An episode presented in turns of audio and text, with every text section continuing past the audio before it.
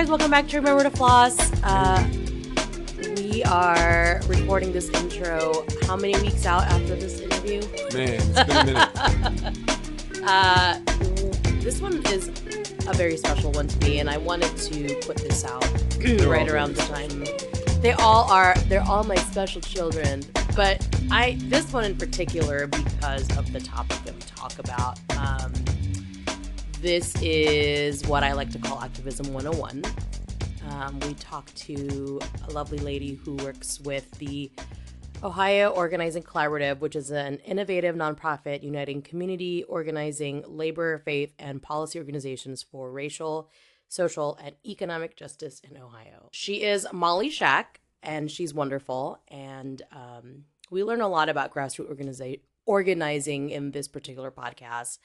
We learn about her background a little bit, which I thought was very, very interesting. And I mean, it's good to know how to get involved, right? I mean, we always talk about, you know, ever since the election, like how, you know, how can one contribute more to, you know, to change and to, and to making things better for your own community and so on and so forth.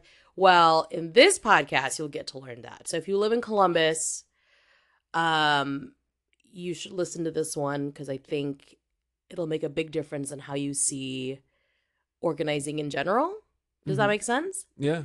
Um, and just if you want to learn about being a grassroots organizer, you know, I, I would say um, if you're looking to put forth some action, uh, Right, if you're right. looking to uh, put your money with where your mouth is, true story. uh, has been said on this podcast before.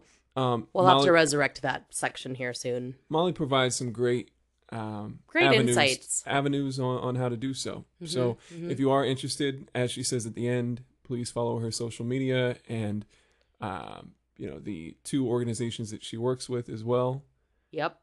which are Columbus People's Partnership and the Ohio Organizing Collaborative. perfect. Yes. All right, guys. So uh, here's our conversation with Molly. Hope you guys learn as much as we did from this. Take it away, Molly. We have Miss Molly Shack from Ohio for Organizing. Hey, Molly. Welcome. Okay, so we invited Molly today because this is kind of it's not a it's not a pet project. It's more of a passion project for me. I'm always curious about um, people who are active within, I guess, like grassroots organizing.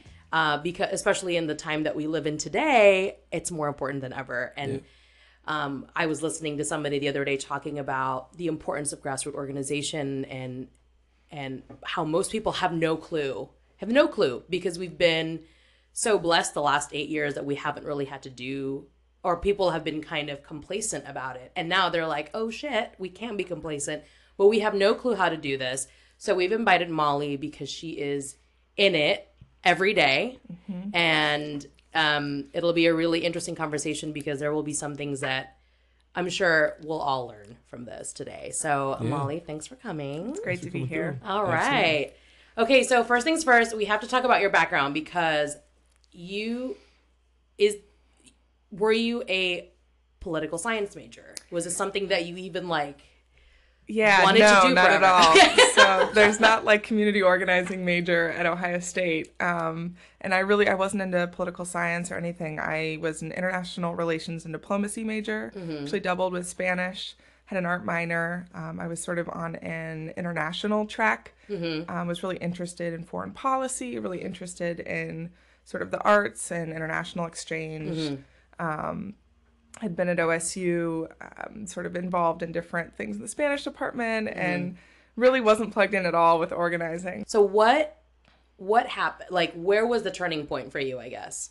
Yeah, so it honestly, it goes back a little bit farther. So when I was in high school, my is sort of when my family was struggling the most economically, and um, I actually sort of with financial aid and scholarships was able to go to Ohio State with pretty much a full ride. Um, I had a work study job at the Wexner Center, and I loved working there. I loved working the arts. There were all these different sort of international, just really interesting people coming through all the time and I just was sort of plugged into that to that scene there.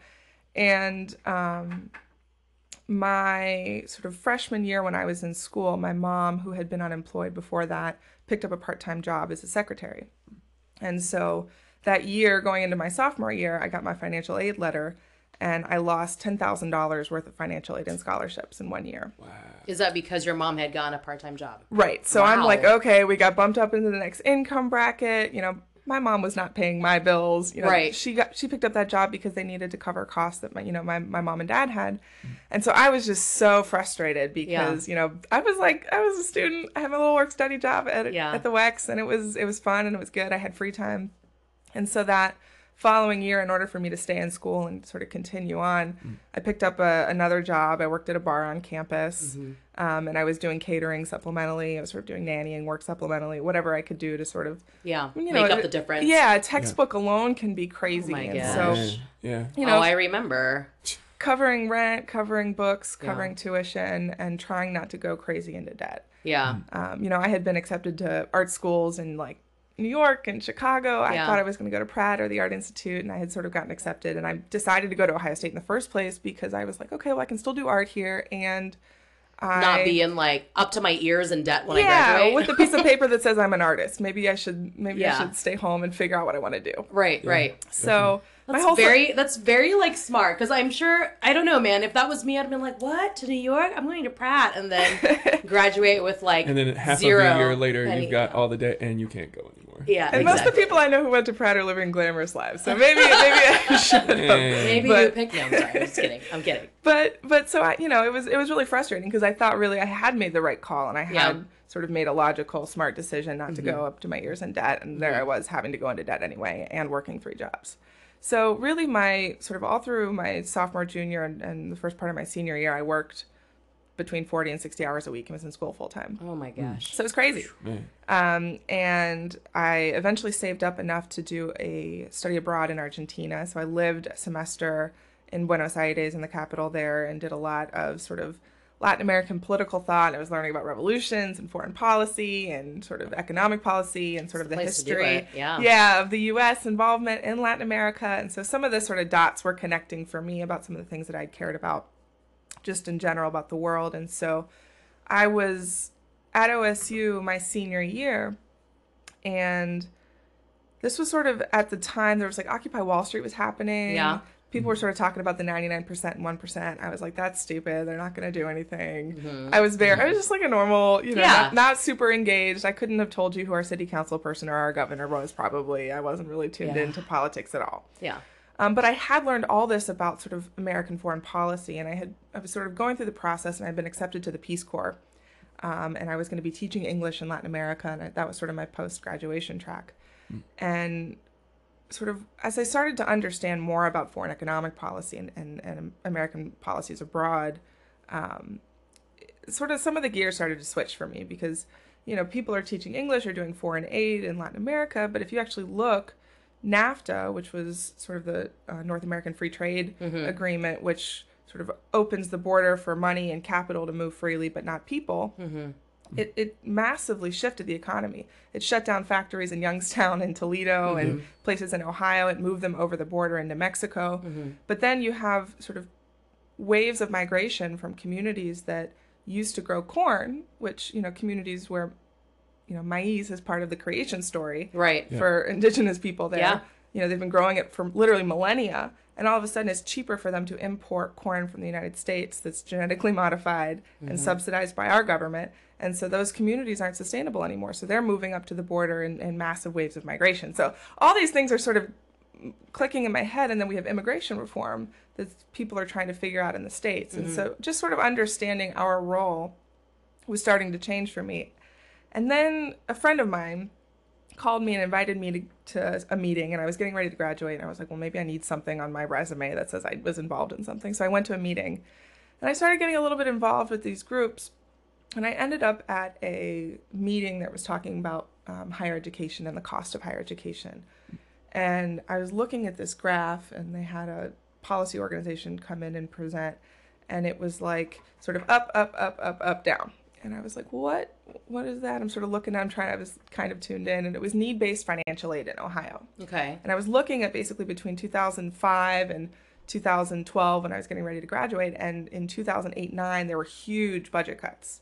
Mm-hmm. And this is when the state cut billions of dollars from public education, both at the K 12 and at the at the higher education level. Mm-hmm.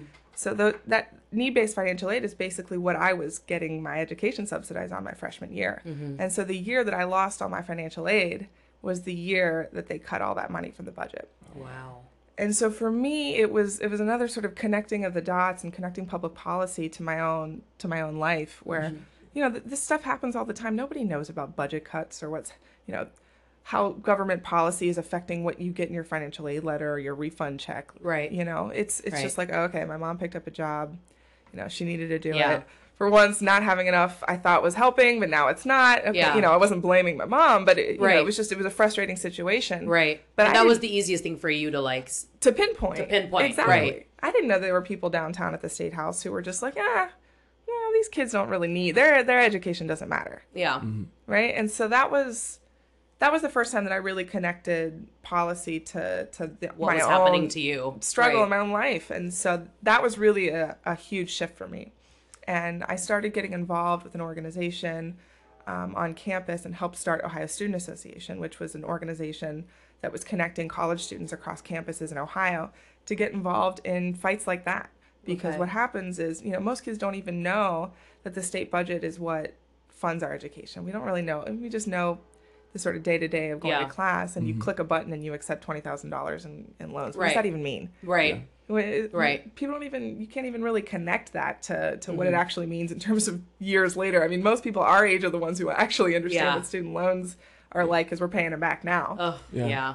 right? That's so true. It's so true. It's so when you're at 19, what do you know? Yeah. You're just clicking a and, button. and there's really nobody at that age to tell you kind of the the breakdown of Right. financial aid. They're just like, here's how you fill out the form.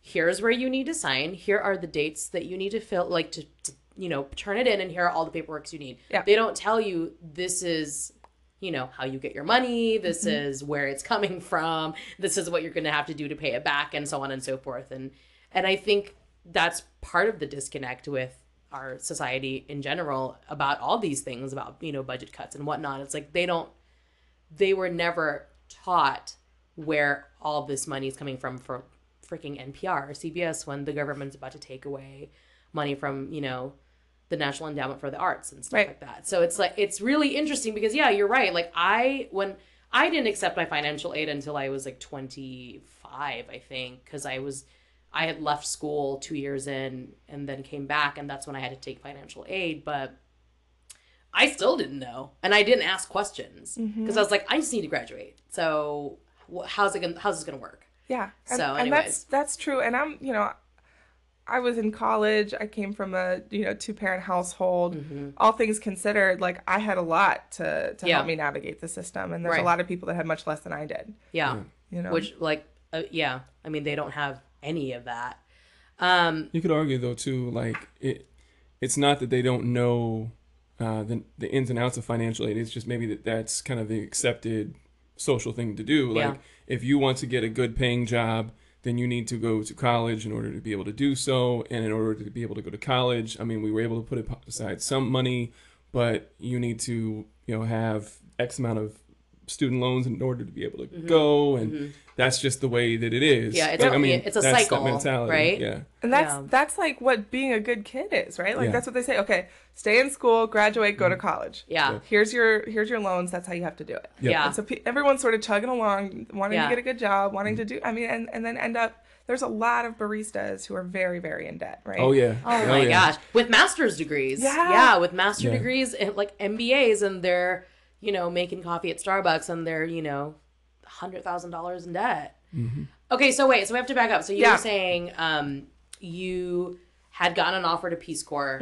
So what did you go to Peace Corps? So I did not, and um, it was really because I had helped to start this this organization, Ohio Student Association, and I was working with all these people that I re- I went to Columbus City Schools with. You know, they were kids from Centennial and Cause and other you know kids that were were local who had gotten involved, and I went to Fort Hayes, and they were all people that I was you know had gone to OSU with, and we were starting this statewide organization to organize other students across campuses to get involved in different issues that affect us mm-hmm. and you know, sort of again learning more about how American policy affects the whole world and how we sort of are the belly of the beast. I was looking, okay, we're young people in Ohio. Our state is you know, if not the, it's one of the most important politically states in the country. Mm-hmm. And so mm-hmm. what happens with young people and how we vote and how we advocate and how we show up mm-hmm. in Ohio, in the states, I mean, we have huge amounts of sort of potential and possibility to make change. Right. And so that was really part of my decision not to go to the Peace Corps, not to sort of pursue the international track in that sense, but really focus on sort of getting people organized here and and seeing how we can start from the place that we're at to to affect the whole world. Right. That's awesome. Yeah, you you hear that argument often in terms of like what you know people will have ambitions like I, I remember this criticism when Oprah opened her school in Africa like why would you go over there and open up a school when all these people are hurting that I mean if Chicago is where she's ba- based out of and I mean everybody it's a hot button topic right now as far as mm-hmm. Chicago is concerned so why not invest that money into this area? But I mean um, you know, everybody has their passion projects and things that they're interested in. But like you said, I, I think that that's a, a great point. Like a lot of people are like, oh, well, you know, what about these things that are going on in X, X, and X place? But then, you know, maybe if you focus on your the area around you, sometimes that can influence outward as Yeah. well. So, how did you get involved with um, Ohio for Organizing? Ohio Organizing. Ohio Organizing, sorry. Yeah, so um, Ohio Organizing Collaborative is a statewide uh, sort of collaborative of faith, community, student, policy organizations, some labor union members, mm-hmm. and they helped to seed Ohio Student Association. Oh, cool. So, mm-hmm. sort of the organization that I work for really is all about giving ordinary people the tools to get themselves together and fight for themselves and advocate Right. for themselves, mm-hmm. whether it's on college campuses, in churches, in neighborhoods, at their workplace. I mean, we do all different kinds of organizing and we support grassroots organizing in, in all of its forms. Mm-hmm. And so when they helped seed us, they helped us get to an organization that had a, you know, couple hundred thousand dollar budget at certain times Wow. and had multiple staff across the state, you know, communications director, and Yeah. political director and organizer. It's legit now. It was, yeah, it's a legit thing. And so for me, mm. you know, I'm I'm not a student anymore. It's really important for student organizations to be led by young Students, people and right. students and people who mm-hmm. are recent grads. You know, eventually you get tired of sleeping on students' couches in the University of Toledo or hanging out in a student union in, Yeah. in Dayton. And I've done all of that um, and, and loved it and had amazing, just Yeah. amazing um, time with young people who have so much energy. Um, so sort of I, I took a shift to do more community based work over the past few years um, in, in lots of different forms. But um, yeah, part of it was just like allowing new growth into the student association. Um, We actually just had our first uh, sort of full leadership transition. So um, just this past month, uh, the last original staff member from Ohio Student Association has transitioned out, and it's still surviving. And so That's very. It it's like your baby. You're like, oh look, it's still surviving without me. It is, Oh it my is. gosh.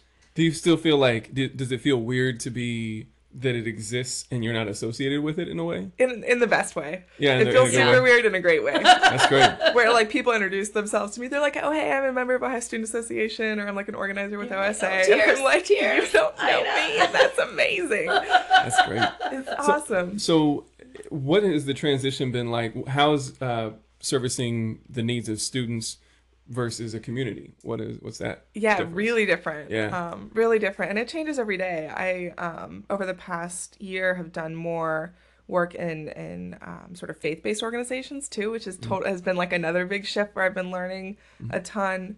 Um, you know, we've done a lot of work. I mean, at, at its root, it's the same, right? So the kind of some of the principles of what you know when people say what is organizing, because I think mm-hmm. even that is it's kind of an abstract thing Agreed. you know, it, when we talk about how to build, you know, how to build enough power for ordinary people to be able to balance or counterbalance the kind of stuff that's getting shoved down the pipeline from the federal, state, and local level. Mm-hmm. And so, you know, typically if you look throughout history, organized people and organized money or resources or guns or whatever you want to call them mm-hmm. are, are the way that things happen. Right. Yeah, get done. one way or the other if you have all the people or if you have all the money Yeah. or resources that's kind of how how things go down. Change we tend to not have the money.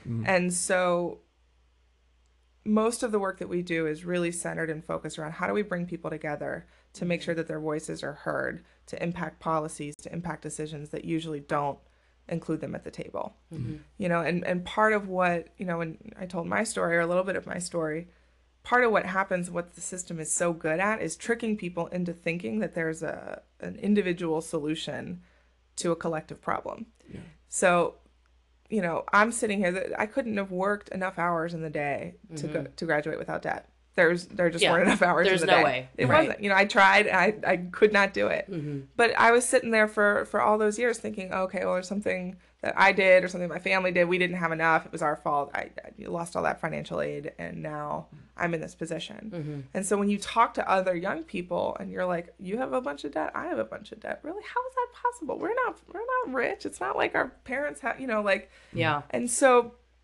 the um the sort of process of organizing is really about how we get people together and say, okay, any one of us by ourselves can't fix this or solve this. It's actually about us coming together and having Right. collective solutions to collective problems. Wow. So, what's been what's been kind of your biggest challenge in this role of organizing pre pre new administration? Mm-hmm. So, because that's I think that's like two very different things now, right? So, pre new or new administration in the country, what was your biggest challenge to get people together, especially people our age who I mean, honestly, like I was very much complacent during this last couple of years, right? Because it's been great and everything's fine and I don't really I'm not really in tune with like with the news like I am today. I swear to God, I don't put my phone down at night because I'm too busy trying to figure out what happened today because I was at work, so because I, I didn't look at the news and Yeah. now I have to catch up. And so uh, I want to know what your biggest challenge has been to get people together pre pre Trump. Yeah, no, I mean it's it's an everyday it's an everyday battle um, because there's all sorts of reasons that people don't get involved. They Right. feel like they can't make a difference. Yeah. they feel overwhelmed. There's too many things to fight. There's too like how do I even where do I even start? There's Yeah. all these different issues. You know, there's all these different ways you can get involved. Right. For us, um, a lot of the work that we do is really focused on on local issues and starting with a piece that you can sort of take a bite out of mm-hmm. and and at your local level and really connecting that in a bigger way. Because part of it is you know people are talking okay we got to end racism or end poverty you know mm-hmm. good you know good luck. Who's going to join luck, the right. end poverty campaign? I mean like i want to be part of that campaign. I want to end racism and poverty but that's not that's not something that anybody believes that we're going to be able to do tomorrow. Right. but if you say we're going to run a campaign to end school suspensions for kids under third grade who are disproportionately black, who are disproportionately low income, who are disproportionately, um, you know, struggling with a mental disability or a learning disability, mm-hmm. that actually helps affect poverty and racism and Right. actually gets at the root and affects real people's lives. Mm-hmm. Right. And you can do that. And you actually have school board members that are elected and, and that are accountable to you in theory. Mm-hmm. But, you know, the same folks who show up at the school board meetings are not always our folks. Right. And so, um, you know, the the people who run Columbus Mm-hmm. do have people who are ready to, to show up at the meetings at any time and who have lobbyists in City Hall every day. And and you see it even at the local level. A lot Mm-hmm. of people are like, well, our president's crazy, Trump is mad, but but at least you know at least Columbus leadership is good. But you know, just because all of the Columbus leadership is underneath one party doesn't mean that they're always looking out for the interests of Right. of people, right? There's Right. a lot of I mean, we all know the players that run Columbus. It's Ohio State, Mm-hmm. it's Nationwide Insurance, it's the banks, it's Cardinal Health. I mean, there there are a handful of players, the Wexners, the Wolfes, that run everything. They Mm-hmm. own everything. They have um, their own sort of organizations. They have their own lobbyists, Mm-hmm. and they call most of the shots. Right. And in some ways, they sit above the political leadership of the city. If they want something done or they don't want something done, It'll Right. get done, that's right. or it won't get. or done. it won't get That's done. right. And that's true at the state level too. There's oil and gas. I mean, we've got lower severance taxes on gas coming out of fracking than Texas, wow. I did not know Did that. not know that. at all. right? And and why? Right? Because mm-hmm. there there are big money power players mm-hmm. that are calling those shots. And so mm-hmm. for us, it's really about how we get people together to start to deepen that analysis that mm-hmm. it actually doesn't matter which fight you pick because it's the same Right. it's the same bosses at the top and we're all if we can start to see our our different issues as connected mm. all of people getting involved actually helps in in a broader collective way Yeah, Okay. that's dope. That was yeah, that's really intense. I was like, I had to like think about that for a second. I'm like, you're absolutely right. There are there are only a handful of players really in Columbus that does affect a lot of things because they have all the money. Yeah. um, truly. But um, I think it needs to be broken down in that way as well Yeah. because I think again, Often- it's it's so opaque. Like it's so opaque for everybody. And then when you really, sorry, I didn't mean to cut you no, off. No, you're all good. um for me like if you didn't break it down like that i would still continue to um, operate under the belief that yeah i mean columbus is fine. We're going to be like a sanctuary city. And it's going to be great. But when you break it down to the fact of there's there's only really a handful of players in columbus that do affect change because of all the money they have and all the money they dump in the city then really they have the power to affect whatever change they want regardless of who is in office which i think is really fascinating. And the only other thing that is going to be able to be a counterbalance to that is enough voters and enough people being Yeah. active and saying maybe that's not what we want. yeah Or maybe our biggest priority isn't this piece of development or this new development complex, but maybe our biggest priority is actually the the low income kids in our city. yeah Or maybe it's we don't have to have homeless people.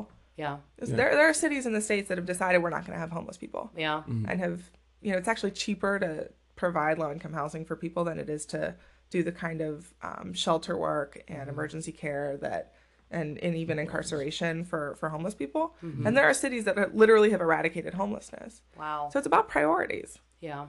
And it's about ho- holding people that have been elected or that you have elected. Let's say it doesn't matter what party, but holding them accountable for the decisions that they make because it could be, you know, X particular party, and you think that you they've invested maybe at least they've said the right things, mm-hmm. But then maybe those decisions that are made like to build up a certain area instead of investing into schools Yeah. per se, and that's just an example, but.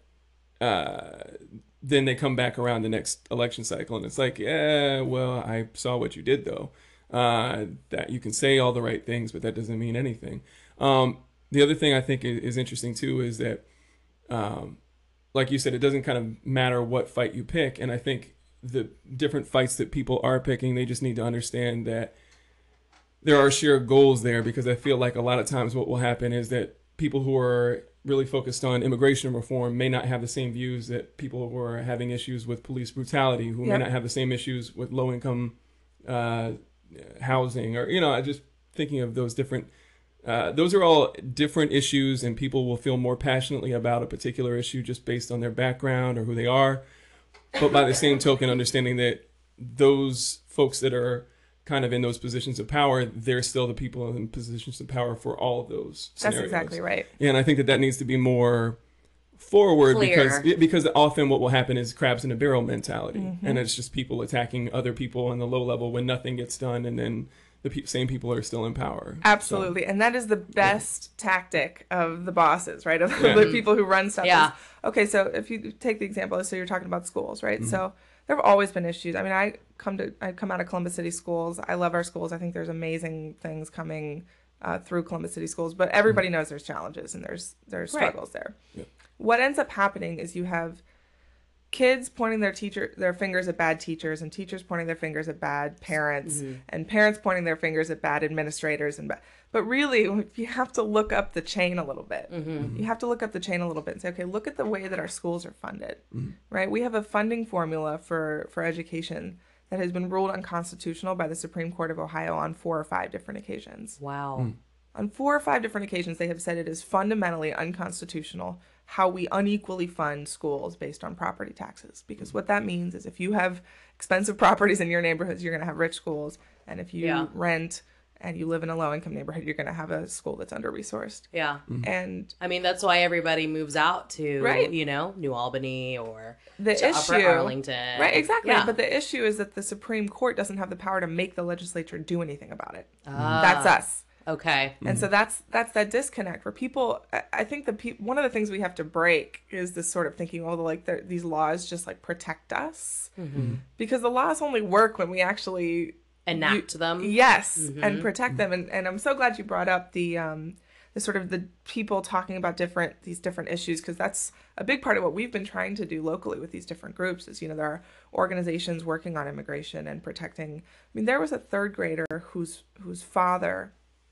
was picked up by ice outside in the pickup school line Oh damn. a couple weeks ago, Wow. and nobody even knows it happened.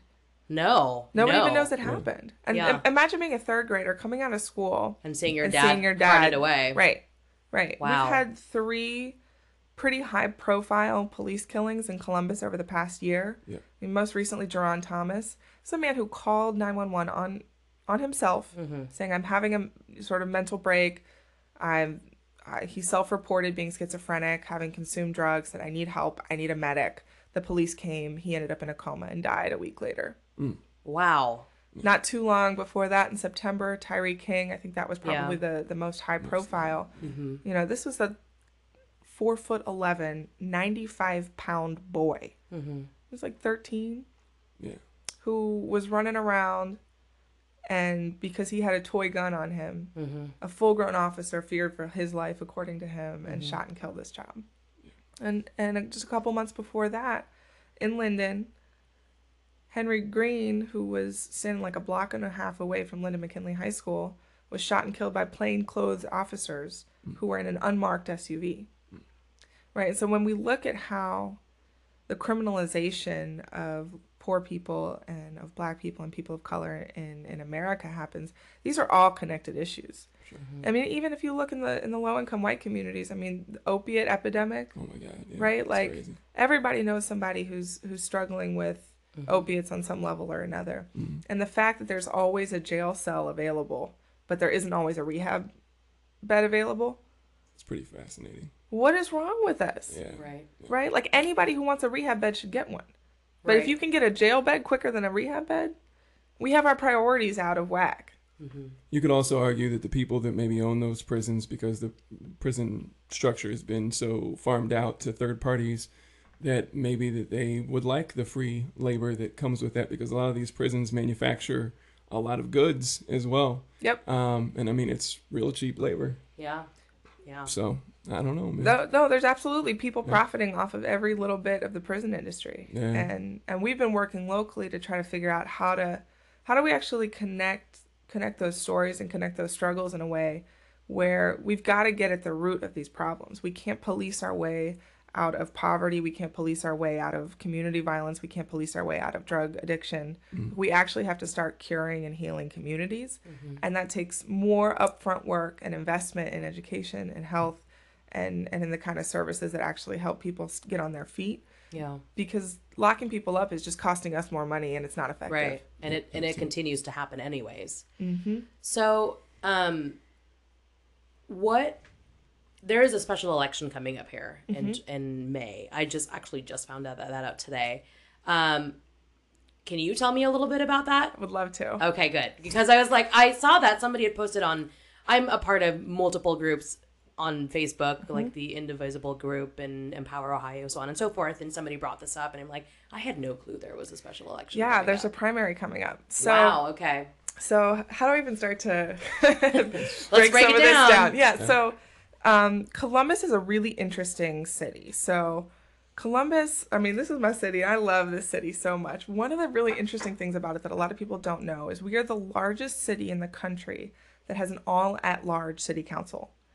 So most cities, like a Chicago or, Okay. or other, you know, major metropolitan areas, they'll have a number of wards or districts, Mm-hmm. and then they'll have some council people who are elected at large, so by the entire city. Okay. So usually cities our size would have different districts or wards, but all seven of our city council members are elected by everyone in Columbus. Really? Yes. That is interesting. So what that means is the threshold for how many people are required to win an election is much higher.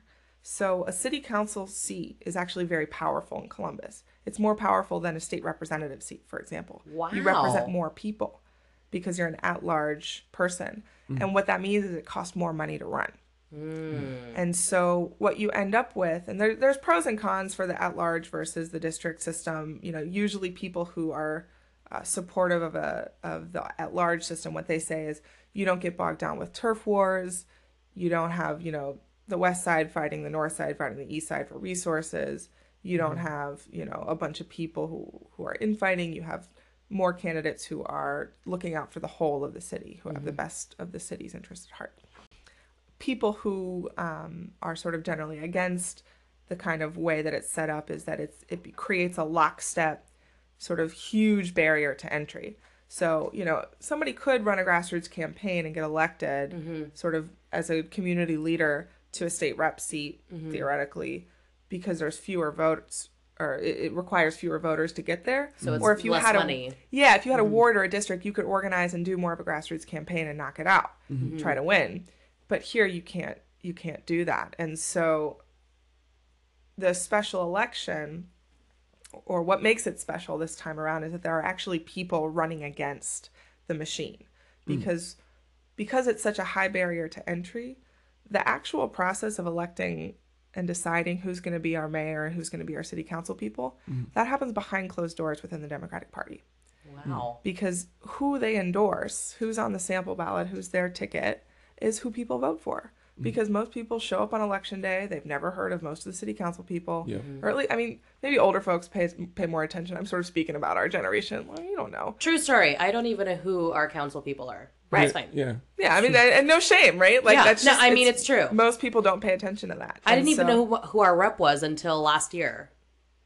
Yeah. Yeah. I mean, The great Joyce Beatty. She's so great. often often what will happen is that they're looking for jobs or Yeah, they're that's true. f- That's distracted by social media mm-hmm. or That's blah, true. blah blah blah. No, blah. there's and and you don't even know. You, and also, they don't come to us. Yeah. that is also true. It's not just on the onus is not just on the people to know who their electeds are. That's true. Elected people should be making sure that they're known in places other than the, the halls of power. Right. Yeah. But because of that huge barrier to entry, Mm-hmm. basically it's an in system jockeying and positioning for the anointment on the inside Wow. to get on the sample ballot to be the sort of, you know, person who Who's been anointed. yeah, and then once they decide who's on the official sample ballot is who gets elected. Yeah. And I, I, in my time of paying attention, I don't know of anyone who's won a city council seat outside of that. Okay. Okay. That would make sense. Hmm. And so, what makes this special election and or what what makes this primary election interesting on May second is that there have been people who have been frustrated with that sort of lockstep machine mm-hmm. running against them. And so part because part of what it is is if the people that you have to please to get put on the sample ballot mm-hmm. are Democratic Party insiders, then it's not it's not any of us Right. Yeah. right? Right. It's not any of the people. It's it's people positioning and jockeying for for money. And i'll give you an example. So the mayor, I don't know if you guys just saw that there was a big um, Georgetown Development, which is the main developer out at Easton. They just got a tax break, hundred percent tax break worth almost seventy million dollars to do a bunch of development out by Easton. That is supposedly going to feed four million or six million dollars into Linden that they have to pay back over a series of years. So by all accounts, it's kind of a bad deal for the city. Yeah. But if you look, Georgetown Development cut an eighty thousand dollar check to the mayor's campaign, Oh. Yeah, here, there you go. right? And there it is. And there it is. It's like, okay, I see what it is. Yeah. You get your political money on the front end and you get the deals cut later. And Mm-hmm. Columbus, we're not Youngstown, Ohio, or, you know, Warren or Springfield. We're not cities that have shrinking populations, Mm-hmm. you know, that have rusty steel mills where people have to do whatever it takes to create jobs. Columbus has a huge growing trajectory, population growth trajectory. It's thriving. International community. Columbus is thriving. We don't have to give away huge tax breaks for people to build stuff here but it's it's it's the way that the wheelers and dealers use their influence and power to get what they need and so these people who are running for for office for may 2nd are sort of challenging that tide and saying there's actually stuff going on in our neighborhoods that you're not paying any attention to that you're not Yeah. i mean we just there was a shooting over the weekend. Um 18 year old friend of mine works at a at his school was shot and killed over on the east side. And this is part of you know escalating violence that's been going back and forth. Two other kids were shot. Um, they weren't sort of one one i think is home from the hospital the other one is still there but city's not saying anything about that Yeah. they're not rushing in with resources for that they're worried about the developers on the east side right or, Right. or on the northeast side by by you know it's going to be easton light it's not going to be linden development Right. and, right. and the question is always for who, right? Once you invest in neighborhoods, do the people who live there get to stay there? Do the people who live there get to take advantage of those resources? Yeah. So these are kids who are living on the Near East Side of Columbus. Are they taking part in all the growth and opportunity? You know, uh, is it reaching them? Not usually. And so to us, you know, we actually need to invest in the communities that are hardest hit by lack of opportunity, um, you know, lack of resources, lack of education, lack of, you know, what people need to just to thrive, right? That's that should be our compass and our orientation is how do we get us to a better and more equitable playing field. Right. And so I, you know, the fact that people are running is phenomenal because what that what that causes it causes the city to actually work Yeah. because even people, you know, are they going to win? Who knows? But even people running for office is kind of out of the ordinary for Columbus. Yeah. people it's say like a that the- big deal. yeah, like Democrats are allergic to primaries. I mean, this is what happened with Bernie and, and Hillary, right? Yeah. Yeah. People Yeah. freaked out because Yeah. you're not supposed to really challenge. Yeah, Right. The You're not- larger power base. Yeah. Yeah. Yeah, I mean, you saw the Republicans had clown cars filled with candidates all Oh running my against each other. gosh. Those those uh those debates were hilarious. They were crazy. They were Yeah. crazy. Well, so I mean, I up to I think this last election, I never voted for primaries. I barely ever voted for um like local elections, like during special primaries like this, or special elections. And um during like 2008, I think I was in college and you know, Obama was a candidate back then, and I went to go see him when he was at Ohio State. I went to go see him when he was in Dublin High School. I mean, that was kind of my first introduction to American politics. Like, I, I, I didn't grow up here. I grew up in a third world country, and my father was a political scientist. And so he focused on, you know, Turkish military and Latin America military and mm-hmm. so on and so forth. So, like, I've always had that education, but I've never paid attention to American politics. I still didn't even after Obama won. I mean, I voted for him. I voted for him in 2012, you know, so on and so forth. But did I look at down ballot? Certainly No. not. Up until last year. So last year, you know, obviously it was a huge deal. Yeah. We voted in the primaries. We voted for Bernie. And yeah. I know. I like we both were like he's not going to win, but I'm going to vote for him anyways because I am not a big fan of Mrs. Clinton, Secretary Clinton, you know, but like we have to try. Yeah. So we did, and ob- obviously didn't win. But then we joined Hillary's campaign. My aunt is an organizer in Upper Arlington, and she was involved in the Obama campaign, so on and so forth. So we did that, and so like we really kind of got to know the down ballot races. Mm-hmm. Like really kind of reading it and paying attention, and like I would like Google it and like see who all these people are, and you know after the election, it was weird because I'm like I don't I didn't used to care. And it's now like, okay, who, and then special election, I'm like, what's this? And who's running? And Yep. how do I even begin to understand what's at stake here? Because, I mean, we, I love Columbus too. Like, I've lived here almost all my life. And I want to see neighborhoods that are not doing so great do better because if if and when we decide to have a kid, I don't want to have to move to the suburb Yeah. for a better school district. I want to be able to send my kid down the street to the school right here because it's close. Yeah. You know, and I don't want to have to pay a ridiculous amount of property taxes just to get a tiny tiny house so my kid can go to a nice school. So that's why, you know, I'm curious about this election, uh, this primary election, the special election, because I want to know if, like, what exactly is on this ballot? Like, what's happening? Is it going to make a giant difference if something, if like the tides do turn? I mean, that's what you're sort of naming in in your own personal experience Mm-hmm. is I think one of the biggest problems creating the kind of inequality in Ohio that we have to figure out. Mm-hmm. Yeah. If I knew the answer to why this is, I would I you Yeah. know, Run, run for office, probably. but part of the problem so the republican base uh, is whiter older and um, sort of spread out more rural right they vote consistently voting is part of their culture they vote locally they vote at the state elections they Yep. vote at the national levels they vote every time we there, there's a um there's a phrase that's common that I, I think is funny that uh, republicans fall in line and democrats fall in love Yeah. Yeah. um, so we get excited about Bernie, we get excited about Obama. I mean, like I just I was sobbing on election day when Obama got elected. Yeah. right? Same. and and I, you know, I think I'm generally more progressive than most Democrats are on most Mm-hmm. issues. I think that part of what's happened is Democrats over the past 30 years have become more and more conservative to the point where Senator Warren or Bernie Sanders they seem like these like progressive Radical. beacon radicals Yeah, of yeah. uh, but they, they're just what democrats should be in my Mm-hmm. opinion they're what democrats used to be in most of their policy positions Mm-hmm. um, you know the obamacare was was first a republican healthcare initiative Yeah, Mm-hmm. Mitt, Mitt's or like it came out of Mitt Romney. Mitt Romney, stuff. yeah. so even when we look at our frame of reference I just learned that. Sorry. yeah the whole thing has shifted to the right yeah. recently, right? Yeah. And so we get excited about people and charismatic folks, Mm-hmm. but we're not paying attention to the people who fund our schools and our rec centers, Mm-hmm. the people who draw the lines of the state to decide where our where our geographical boundaries are. I mean, this state is carved up like a puzzle. And both the Democrats and the Republicans have allowed very, very partisan. They call it gerrymandering Yep.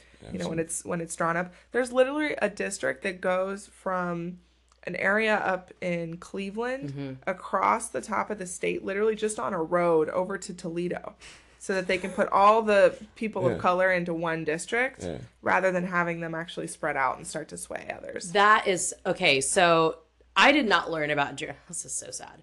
I did not learn about gerrymandering until the day after the election. right I- I mean, but like, I was like freaked out. My you always best, get a pass because you didn't. Again, you didn't grow up here. Really. Yeah, so- I did take one. So I my last year of high school was here at UA, and I took a um, a government class. I don't I don't remember anything of it, but anyways, the day after the election, you know, I'm like wiping my tears and trying to figure out what the hell am I going to do next, and then I was talking to my good friend, and he's like, and he lives in the short north. He literally lives on First and Neil.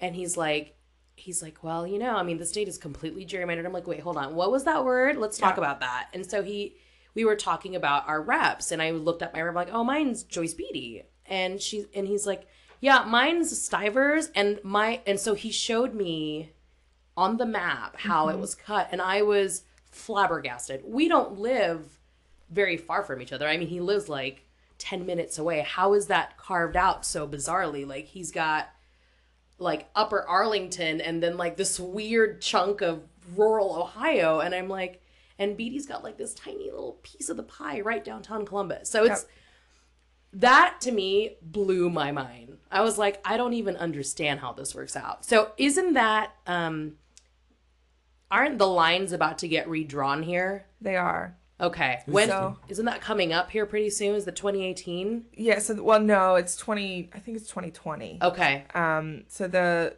but the elections in 2018 Mm-hmm. will decide who are the people whose hands are drawing the map. Ah. So- okay. Yeah, so Okay. 2018 is a is it's a do or die for us in Ohio. Like I, mean, Yeah. I s- I, wake up in the middle of the night sometimes thinking about it. Like Yeah. I really do because so much of the things that I care about Yeah. and our ability to change them mm-hmm. has to do with that fact. It has to do mm. with the 2018 elections and if our people are going to go to sleep or not. And Yeah. so our ability to fight for funding for local governments, for Right. schools, our ability to do all sorts of things affects is affected by who draws the lines mm. on the map and and I the reason I brought that up is because I think people have learned their lesson but the last time there was an opportunity to do redistricting reform mm. the Democrats were the ones who tried to do a winner take all mm. and it ended up biting them in the behind because You can curse on the Okay, I was- I wasn't sure. Yeah, It's that's fine. totally explicit. We're fine. So yeah, I mean they they tried to they were they thought that they it was after Obama got elected. This was in 2010. They thought that they had it easy breezy. Mm-hmm. So they thought, okay, well if we change the the districts to a way that's nonpartisan, the way that's fair, mm-hmm. you know, we'll lose power. We have a winner take all right now kind of attitude, and it bit him in the ass. It mm-hmm. totally did, and and mm-hmm. we have the lines that we do because of insider Democratic Party politics. Wow. And so if we're not pushing, I mean, we live in a two party system. And so um, even though I am more progressive than most Democrats, and I think that most of the Democrats are too conservative, the reason that I don't, um, I'm not interested, I- I'll say, in right now in fighting for a third party is because we have a winner take all system. Mm-hmm. It's not a parliament where if you win 30% of the vote, Yeah. you get 30% of the representation. Yeah. If we had that, that would be different. Mm-hmm. We live in a two party system. So, you know, th- there are places where you can elect third party members at the local level. And so that's potentially viable. But because our state governments are really where the levers of power are held, mm-hmm. We have a two party system. Yeah. And that's that was kind of my biggest well, not my biggest issue, but so, one of my biggest issues this past uh, election is, you know, people are like, well, they're both bad, and I'm, you know, I'm not gonna, I'm not Jill gonna even show up, or I'm gonna vote third party, and and it was very hard to have that discussion of like, this is not how that works, like. It, we are a two party system. Like, you have to pick one. And those who did ended up going the other way. And you're like, well, congratulations, everybody. Here we are. Shout out to Jill are. Stein for getting all that money for the recount. Where, where's that money at? Yeah. Hey, Jill. What are you hey, doing? Jill. Where's that money? Um. So, okay, so that kind of brings us to activism 101, right? Yeah. So here we are. We are 60 days into the new administration. Obviously, you're focused more. I know it's like, oh my God, bury my head in the sand right now for four years, but we can't stop being engaged, right? People were so angry and still are. Obviously, like we see that people are running for special elections, people are joining, you know, she's uh, what is it called? She's running or something like there's there's a women's organization for that, and then Emily's list and so on and so forth. So like there are things in motion, but what can we do in a local level Yeah. to say, okay, it's if we want change, it's got to start here. So what can people do um, to help with that change? So there's a lot. I think, um, you know, what I always say to everybody is level up. Yeah, Like, from where you're starting at, what is the next level up for you? Because it's going to be different for everybody. I don't have kids. You know, I have more time than people with kids, so I don't expect the same level of involvement from everybody, right? But Right. everybody does have an ability to do a little bit more than what they're doing right now.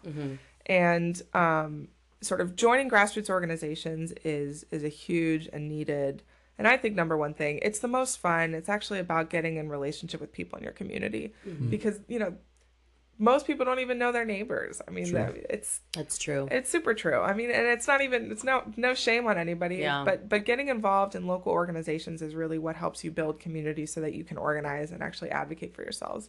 And pay attention to what our local Democrats are doing. Yeah, You know, pay attention to figure out who your city council, you know, our, our city council is here. Mm-hmm. Our mayors here. These are all Democrats who should be doing more all the time and need to be pushed. Um, and then, you know, I think what you talked about, there's all these different groups that have been popping up around resisting sort of Trump's administration's policies. And I think sometimes people feel like, oh, they're just protesting. It's not going to do anything. I had a friend call me after the election um, from Mexico City. She's a really close friend of mine who's really involved in, in social movement work down there. And she said, I know how you feel. They have a pretty horrific corporate president that was mm-hmm. elected sort of four years ago. So we're somewhat in a place like they were before. Mm-hmm. And she said, Don't lose up, don't lose hope for the resistance because if you don't resist, sort of the power of what they can do is is unimaginable. Mm-hmm. Yeah. So even though it feels like an overwhelming and huge thing to stop the Trump administration because they've gotten to power and they have so much money and they've put these like legitimately evil people in so evil. so powerful, so many powerful positions. I mean, like Nazis and warlords and corporate Yeah, CEO, like what's the what's the bad guy from uh, like Scrooge? You know, like the like the Donald Duck Scrooge, Yeah, yeah, like, just like Oh rolling in, in gold coins. yeah, they're know, like, just jumping in coins. like we have like those are the people running our government, but they haven't been able to govern effectively. Oh man. Yeah, They've been stumbling over themselves because every time they try to do something, one, they have no experience governing, so they don't know what they're doing. Right, right. And two, people aren't having it. Yeah. Yeah. And I mean, okay, so this was something that Brandon and I talked about right after the election, and I was completely depressed. I'm as I'm sure a lot of people were. But the one thing that he keeps reminding me is that this is. I think it was maybe a good thing that this happened. That I think because of this, people like you and pe- people like us will now wake up and say, okay, you know what? Well, like you've always been woke, but like I'm not, you know, like I'm like, what? I don't care. Now I do care. Now I I do, you know, look read the news. Now I do listen to different try to listen to different points of view. It's sometimes really hard to listen to conservatives talk about politics these days. It's like I don't know how disconnected you are, you know? But this was a really kind of important step for us to take, I Yeah. guess, as a country to say, okay, you know what? Like that's not that's not okay. So we're going to do something about it. It's to start now. Um Did you go to to DC for the women's march? You know, I didn't. I really wanted to, but I had I sort of had prior commitments here, and I was really inspired by by Yeah. the whole thing. Um, you know, I I think there are a lot of young people, especially who are growing up in a generation like, I mean, some of the high school kids that I've encountered who are leading, and I mean, it's just there's there's a generational shift happening Yeah. that you know the way that when we were kids lgbt issues were not what they are now Yeah. and i think we have an entire generation of young people who are growing up with resistance and social movement work and politics and protest and see themselves as agents in that so i definitely think that's a silver lining and a blessing to all of this sort of hate Nastiness. and darkness and nastiness Yeah. and and, and I also think that it's important that we don't dehumanize uh, Trump supporters. Right. Absolutely. That's been my toughest my toughest struggle has been this because Yeah. you you I mean, you know, you listen to them on they get interviewed on TV and you're just like, I don't get it. So there's, especially especially in Ohio, Yeah. right? Because our state, you know, we're not California, Mm-hmm. we're not Texas. We don't have a thirty percent Latino population. Right. I mean, We're pretty much black and white with a small sort of set of other minorities, and there are a lot of working class and low income white people who are struggling and being told that they're privileged and that the, our government is white supremacist you know just it's not language that they can hear Yeah. whether I, I mean I agree with those things, but um, I I think that we have to really look at. I mean, they're they're calling them deaths of despair, and how sort of the growing fastest rising cause of death for like middle aged white men are deaths of despair, which are Wow. drugs, alcohol, and suicide. Holy crap. Wow. Right, so we actually have to look at what's going on in communi- communities across Ohio, where people don't have an ability to, in a dignified way, provide for themselves and their families. Right. Yeah. And these are people who used to have that. Yeah. right? There, there are communities that are not used to having nothing. Mm-hmm. And what that's done over a generation, where, you know, you see the opiate crisis, ble- you know, sort of directly overlaps. I saw a map recently. Heroin and opiates directly overlay with where Trump won. Mm-hmm. That I did read that. It it was it wasn't here, it was like West Virginia or Yeah. something. That was the big state that had all of the opiate crisis, but that was also where he won big. Yeah.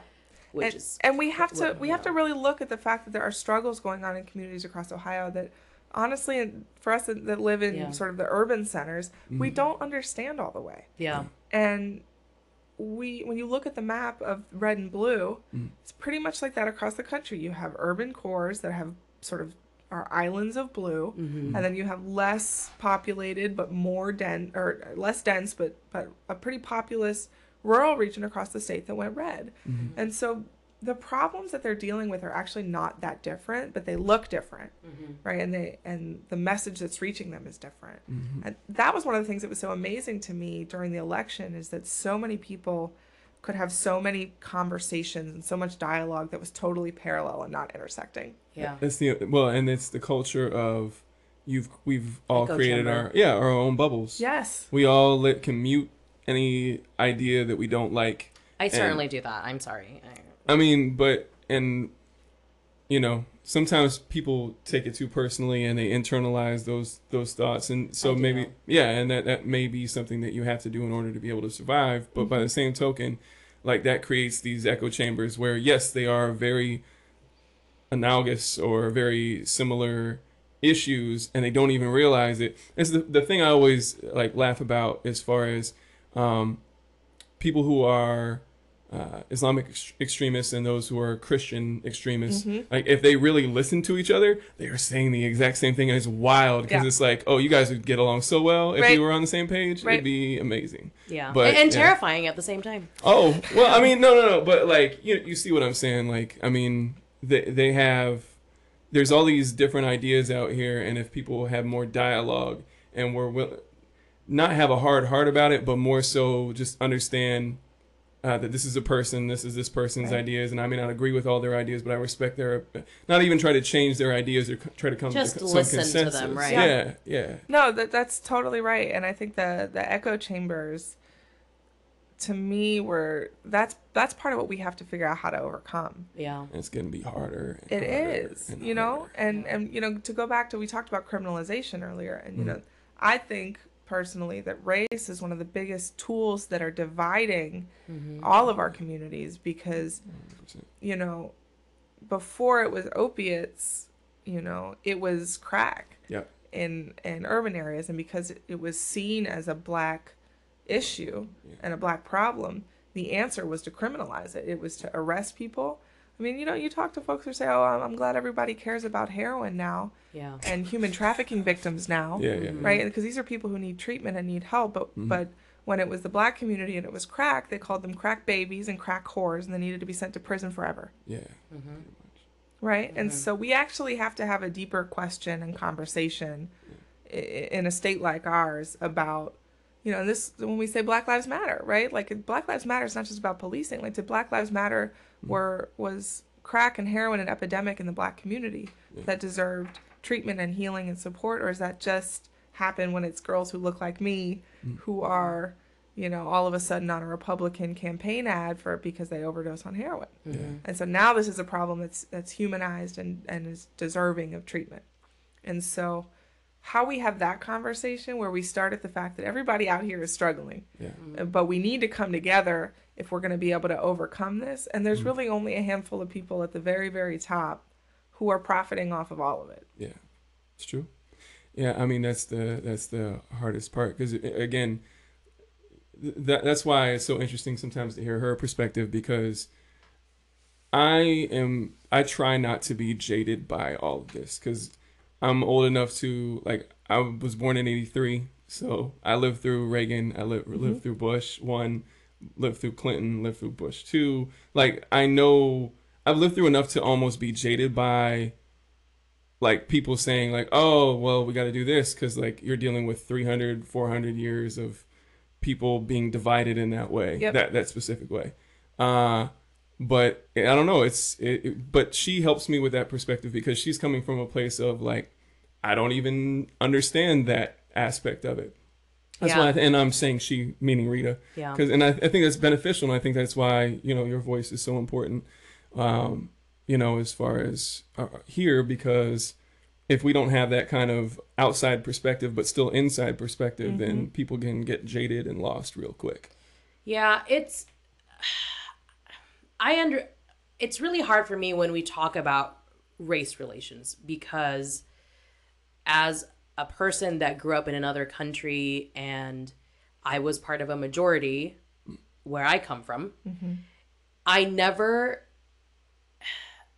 this is going to sound really awful, but like when I came here, it, you know, I went to school, my last year of schooling was in Upper Arlington, which is a, you know, mostly white, uh, upper middle class. And then I went to Ohio State. My first year was in a dorm, and then I got a full time job and I lived in an apartment down on campus. And I've never, I don't know, like it's never been, this is again going to sound super shallow, but like I've never been affected by that. yeah. You know, like some people that look like me have had a, a harder time because oh well you know my name if my full my full full name is a Muslim sounding name right? And then um, I look the way I do. I'm I'm darker complexion and so on and so forth. And I've never thought of it as something that would hinder me because that's not how I was raised my parents never told me that you know, like, oh well, when you go to America, it's going to be different because you're a minority. that's It's a never, good perspective to have though yeah. that's what i'm saying So when the the on, the first time that the way I look has become a problem, or not even a problem, but like it's been a hindrance, was right after 9-11. You know, like I was going to travel and they looked at my ID and you know, quote unquote, air quotes, random searches, and it's like, I'm this is not random anymore. You're pulling me out every time. I'm an American citizen, you know. So like, right, of course, right after uh, the election, like I immediately was like, this is awful, you know, because not only because of what else is going to happen to other people in a bigger scale to those people that have voted for this man that is probably going to get hit the hardest Yeah. with all the policies and all the budget cuts and whatnot, but also you know, in a more selfish kind of way, like what's going to happen to people like me? You know, are my parents going to be able to visit me because they live in a majority Muslim country? It's not on that quote unquote travel ban yet, but it might be. Right. But I don't know. Maybe Trump's doing business there, so maybe it's going to be okay. So, you know, it's it's that stuff, and like I guess it is an outside perspective, and I always feel bad when I ask Brandon like, why is it why is it so it's so the the the race discussion is so crisp even in 2017 Yeah. even worse i feel It's a lot of vitriol, and I mean because again, you're dealing with 400 years of that same Yeah. discussion. yeah uh, and it it's it's a you know it's a struggle but I, again it's been it's been a tool that is a cudgel that has been used to then separate people who then otherwise would be able to organize unify and have more of an influence or a say or back in the day maybe even overthrow things. Yeah. and that's really Yeah. honestly why That's, that's, exactly dangerous. that's and Uh, and our inability to deal with that fact and that history, I think, is really part of it. yeah, yeah. Because you know like you said i mean if you go back originally there were white sort of indentured s- slaves or indentured servitude sort of people coming from europe Mm-hmm. native indigenous americans and african slaves who had been brought from the continent of africa. And in order to prevent them from rebelling and uprising against the white landowners mm-hmm. they had created a system of laws that preferenced white people over black people over Indians, mm-hmm. right? And so what that actually did was if you ran away and you got caught, you'd get another eight years of indentured servitude. But if you ran away and you got caught with a black person, you'd be killed, wow right? And so the system of laws, even the, the first police officers were created and codified to, to catch runaway slaves.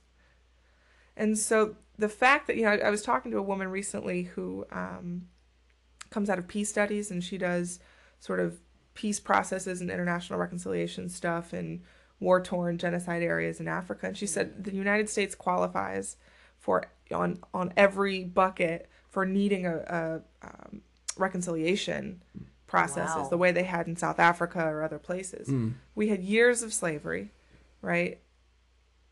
And then another like many many many many decades of codified racial injustice, right? It's Jim hmm. Crow. And, and I think that's part of what we forget is if you look at the, the sort of the timeline of US history, the vast majority of it there was slavery, mm-hmm. right? And then there was a period of Jim Crow, and then there was an even smaller period of the civil rights sort of era where people were struggling.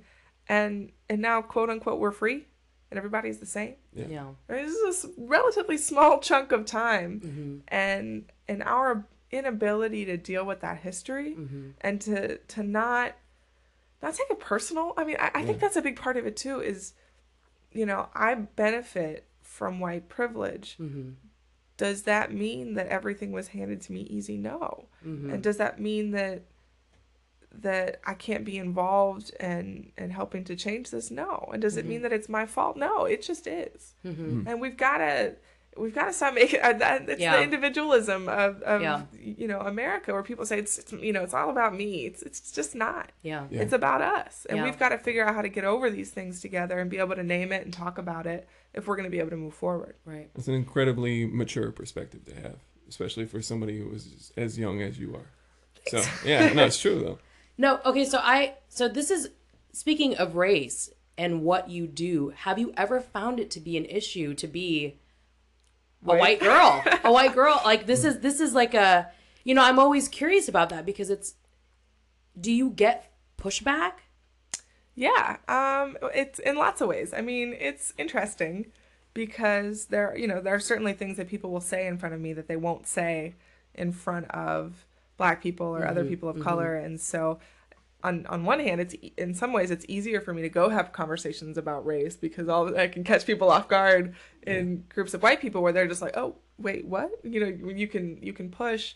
Um, I think part of what I've had to learn um, getting involved in racial justice work at different points in time is one that I, I mean, I'm here to support and help sort of follow and lift up other people's voices. I'm not the center of any sort of movement that's not about me.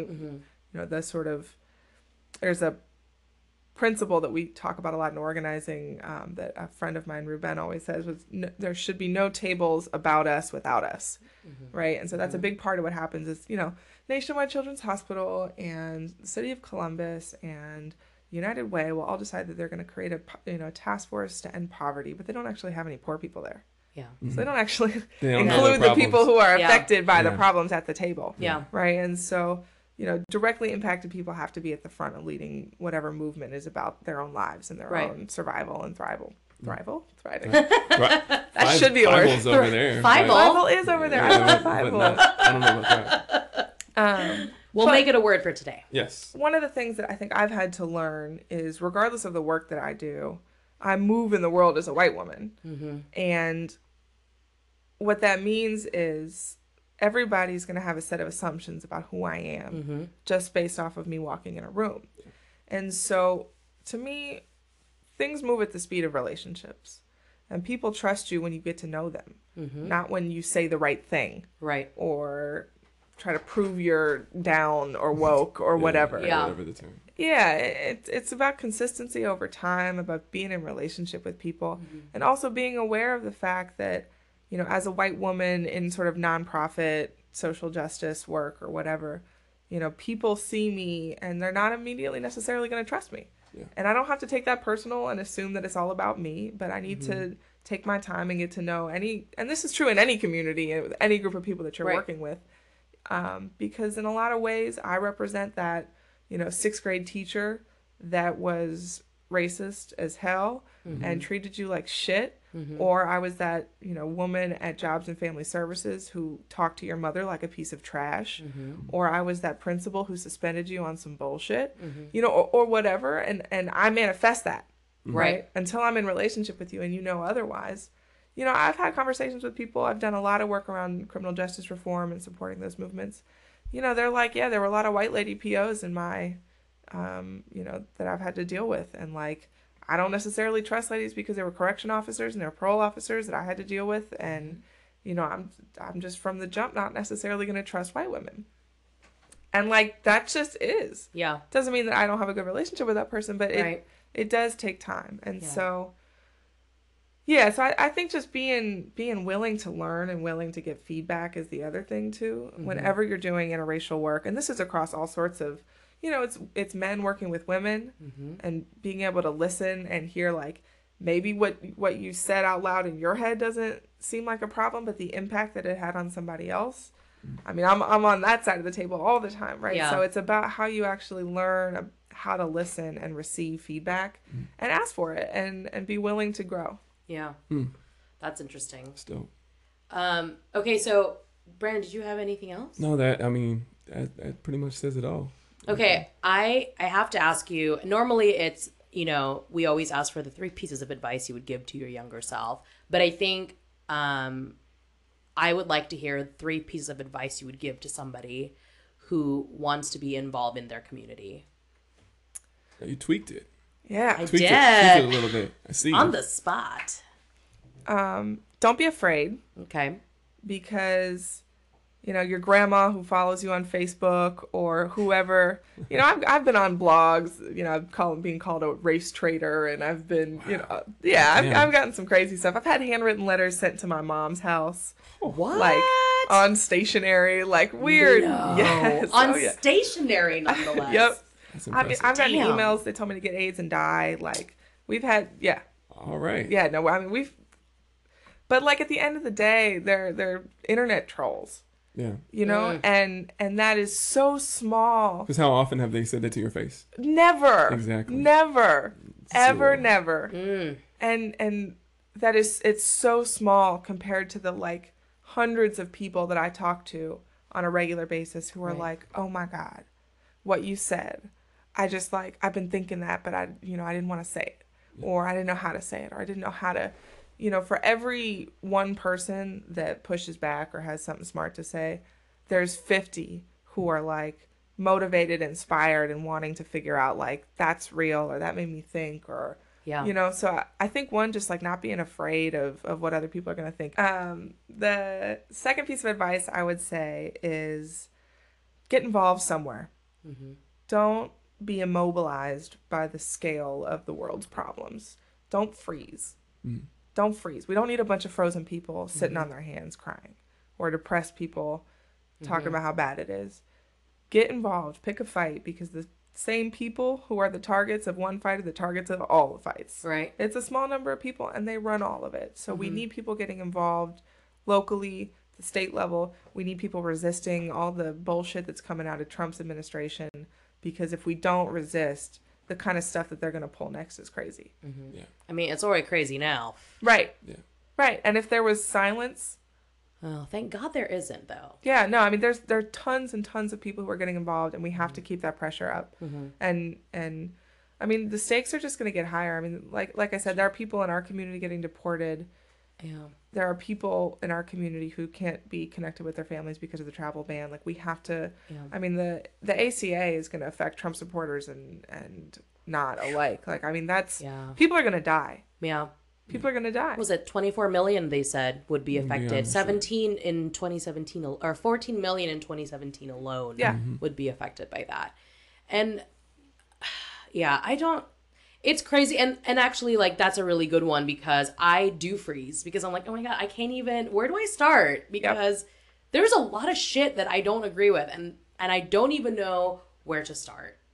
And so you know that's a really good one. Pick just pick one. Pick, one, and start do it somewhere. because the the biggest problem is isolation. Mm-hmm. Like you feel when you feel alone is when you mm-hmm. get frozen, mm-hmm. and it's about being in organizations where you're with other people.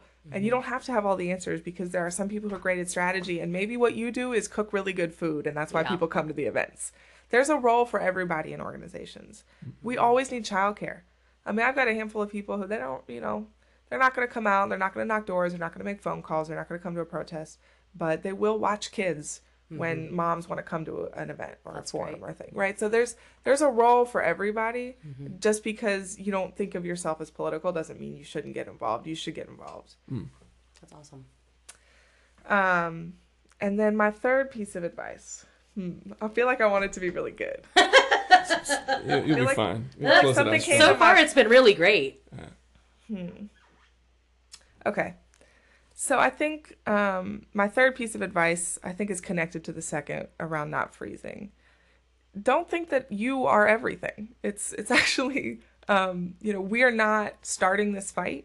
This is a fight that's been on, on. for hundreds, not thousands of years, and it's going to continue after us. It's not something that we're necessarily going to see the end of.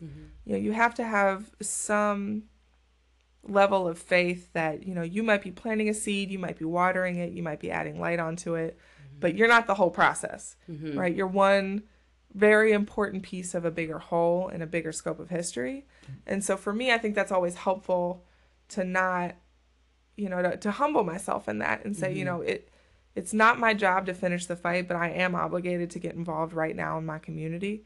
Because regardless of, of you know whether you believe in in sort of God or you go to church or whatever your religion is, if you think all people were created, you know, in in inherent worth, or if you just think that we're all the same biological organisms that have the same blood and are moving around on the same earth, mm-hmm. you know, the earth is going to be fine. People talk about doomsday stuff like the earth adapts, it will be fine. The question is, are we going to make it a place that works for us? right And so for me, I think what I when I start to feel overwhelmed, that's what I try to remind myself is I'm I'm one person in a big scope of history. And and it's my job to be in relationship with my community and be involved in this this long process that you know I didn't start and I'm not going to finish. okay. Well that was really good. That was great. I would are you ever gonna run for office? Yeah, that's the question. Um I'm not going to blanket say no. It is not in my cards right now. uh-huh Um, if I thought that what the people needed me to do was to run, if I thought it would be what sort of would be most beneficial, I would do it. Um, but right now, where we're at, I, I just don't see a pathway where being a political office holder gives me any more power than what you're doing right than what. I'm doing right now. Makes sense. that's fair cool okay so if people want to get involved Yes. uh where can they go to sign up www.columbuspeople.org. Ooh, ColumbusPeople.org. columbuspeople.org And then you can follow us on Instagram or Twitter at Columbus People. Sweet. That's awesome. Please Molly, follow. thank you so, so much. Okay, that was our conversation with Molly. Thank you so much for coming and chatting with us and giving us some really great tips and insights on how to be more active in your community. Yeah, yeah. As Molly had said, uh, the organizations in question are the Columbus People's Partnership, as well as the Ohio Organizing Collaborative. Um, Those are both on Instagram. both great to uh, follow and get some ideas for meetings that they may be having. Um, you know, uh, other ways that you can contribute as well. Sweet. Definitely. If you're gonna follow them, why don't you follow us as well? Please don't forget to subscribe to the podcast so you can get the newest one whenever it drops. We will be adding more um more programming here fairly shortly. And you don't want to miss out on those because they'll be super fun. Things are coming. And uh, also, don't forget to rate us and review us. For those who have done so, thank you so much. Thank you very Um, much. It's very much appreciated. Um, we are also on, let's see, we're on Instagram, obviously. It's still under my Instagram. It's Rita Remixed. That's R I T A R E M I X E D.